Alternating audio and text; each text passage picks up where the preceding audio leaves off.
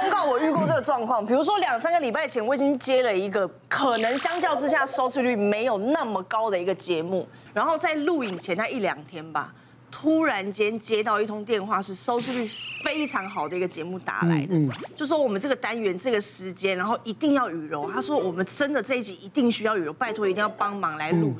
我说，但是不好意思，因为我们已经接了工作，那我们要不要来商量一下时间？就同一天，但可能第一场换到第四场，对，那我们时间调一下。然后对方就态度非常强硬，说我们这什么都已经确定了，没有办法改时间，反正雨柔就是要来。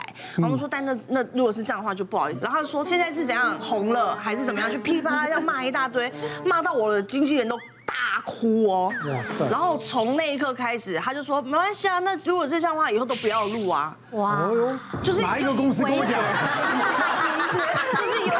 呛 声威胁，你不来录，你以后就都不要录我们，因为我们节目收视率非常好。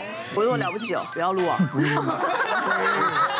有个性，因为先来后到，哪个？对，有有个性其实不是坏事，就是我觉得这是山不转路转，对，尊重，真的。其实那个那个冷冻跟发配边疆，我有个类似的例子，跟晨曦很像。嗯，就是我其实遇到一个小模，他来找我聊，然后呢，他的状况是他的老板，他就觉得他每次描述他老板的样子，我。他我就觉得怎么听起来很像我们常感情当中的那种渣男的感觉，哦，就是让每一个人就是人人有机会，个个没把握的那种感觉。然后其实他跟这个老板已经工作了已经两年多的时间，然后第一年其实老板还陆续帮他接了一些案子，然后他觉得哎好像还不错，很感谢这个老板的恩情。可是到了第二年到第三年的时候，他就觉得哎案子整个这样瞬间下滑，重点是。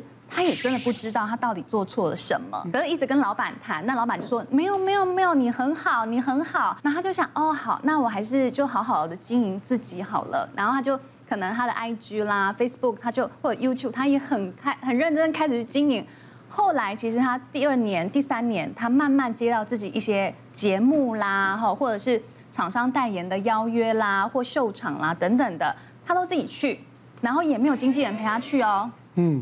可是呢，这些东西他还是就是就是给老板给抽佣，就他自己接了，然后他就大家听了就觉得说，哎，你你这个。是不是应该要换公司还是怎么样？然后我其实也一直跟他谈说，是怎么了？你没有办法就是跟他们切断这样子的关系，因为看起来你可以自己发展很好，或者是找其他的老板啊。然后他就说，哦，我我觉得我很担心这个老板的这些人脉哈，之后我会不会更冷冻哈，或者是有什么流言呐哈，我这样子自己会处理不了。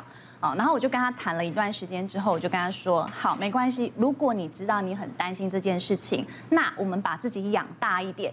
你觉得你养的够大了，你翅膀够坚硬了，你飞得动了，我们再来做下一步决定。”对，讲的很好。其实人生过程都是这样子。嗯，对，这也当做一种历练了。是，你要说什么？台湾话不讲假靠，动作假爆，一样的意思啊。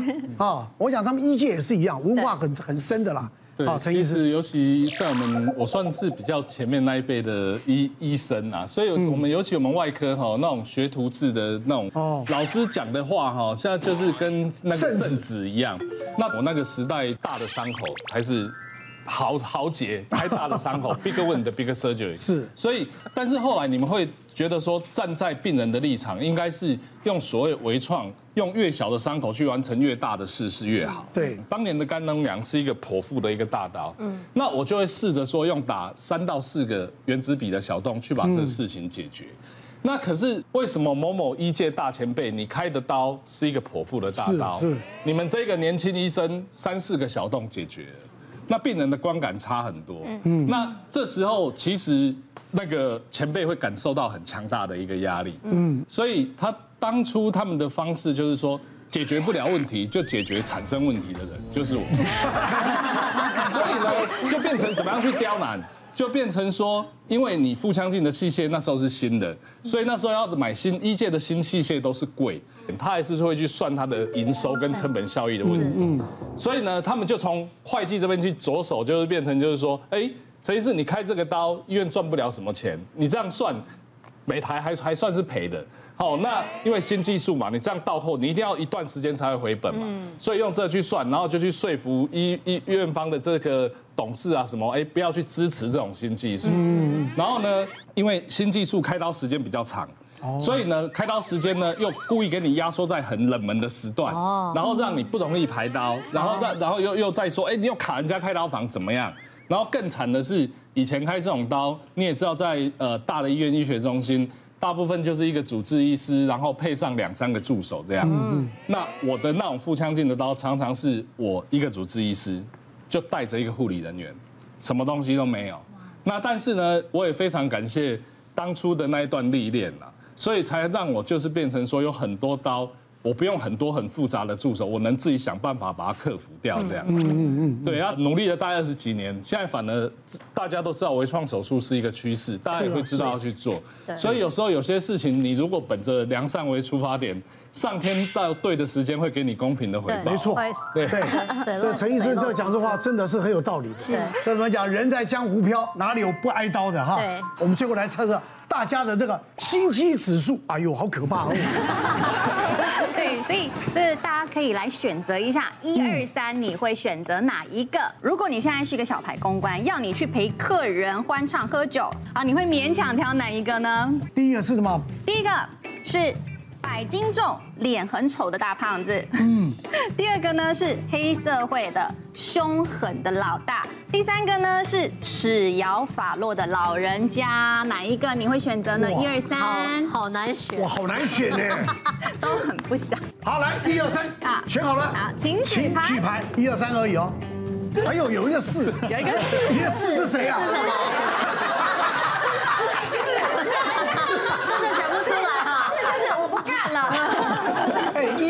选呢？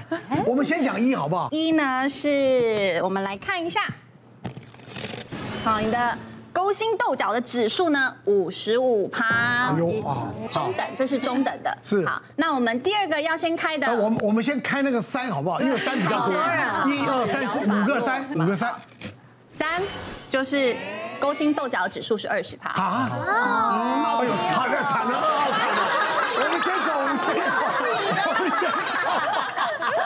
好，来，那我们来看中间这个喽，你应该就可以想象勾心斗角的指数是九十，哇，九十趴，被伤害过所以成熟，好吗？是。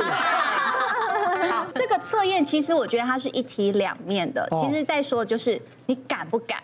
哦，你敢不敢？敢啊！你多敢？因为你可以想象啊，就是黑社会老大，你其实要承担的风险是很大的，是啊，所以你敢。你敢去陪他？好，你觉得你承担得了的这件事情，好，其实你是有办法很去勾心斗角的。但是呢，我常会说，腹黑跟正直，你还是可以选择。哦，就要看你被伤害的程度有多少。有些人被伤害之后，他就会越来越腹黑，越来越心机。但有些人可以始终选择善良跟正直，而且你又有胆识，你就可以把你的胆识用在很棒的地方。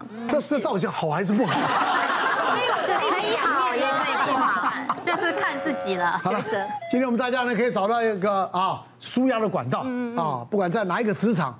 都是会有压力的，对。啊，我们讲就当有阶级的时候，他自然就会有压力。啊。所以呢，这个朋友的抱怨或者是骂一骂呢，也千万不要的这个硬死的撑着，对对对对，就像我讲，找一个舒压的地方，对，就像我讲的，你这压抑久了，真的会生病，嗯，好不好？啊，大家平安健康最重要，好，其他都无所谓了，好不好？好，谢谢大家，谢谢。别忘了订阅我们 YouTube 频道，并按下小铃铛，收看我们最新的影片。想要看更多精彩内容，快点选旁边的影片哦。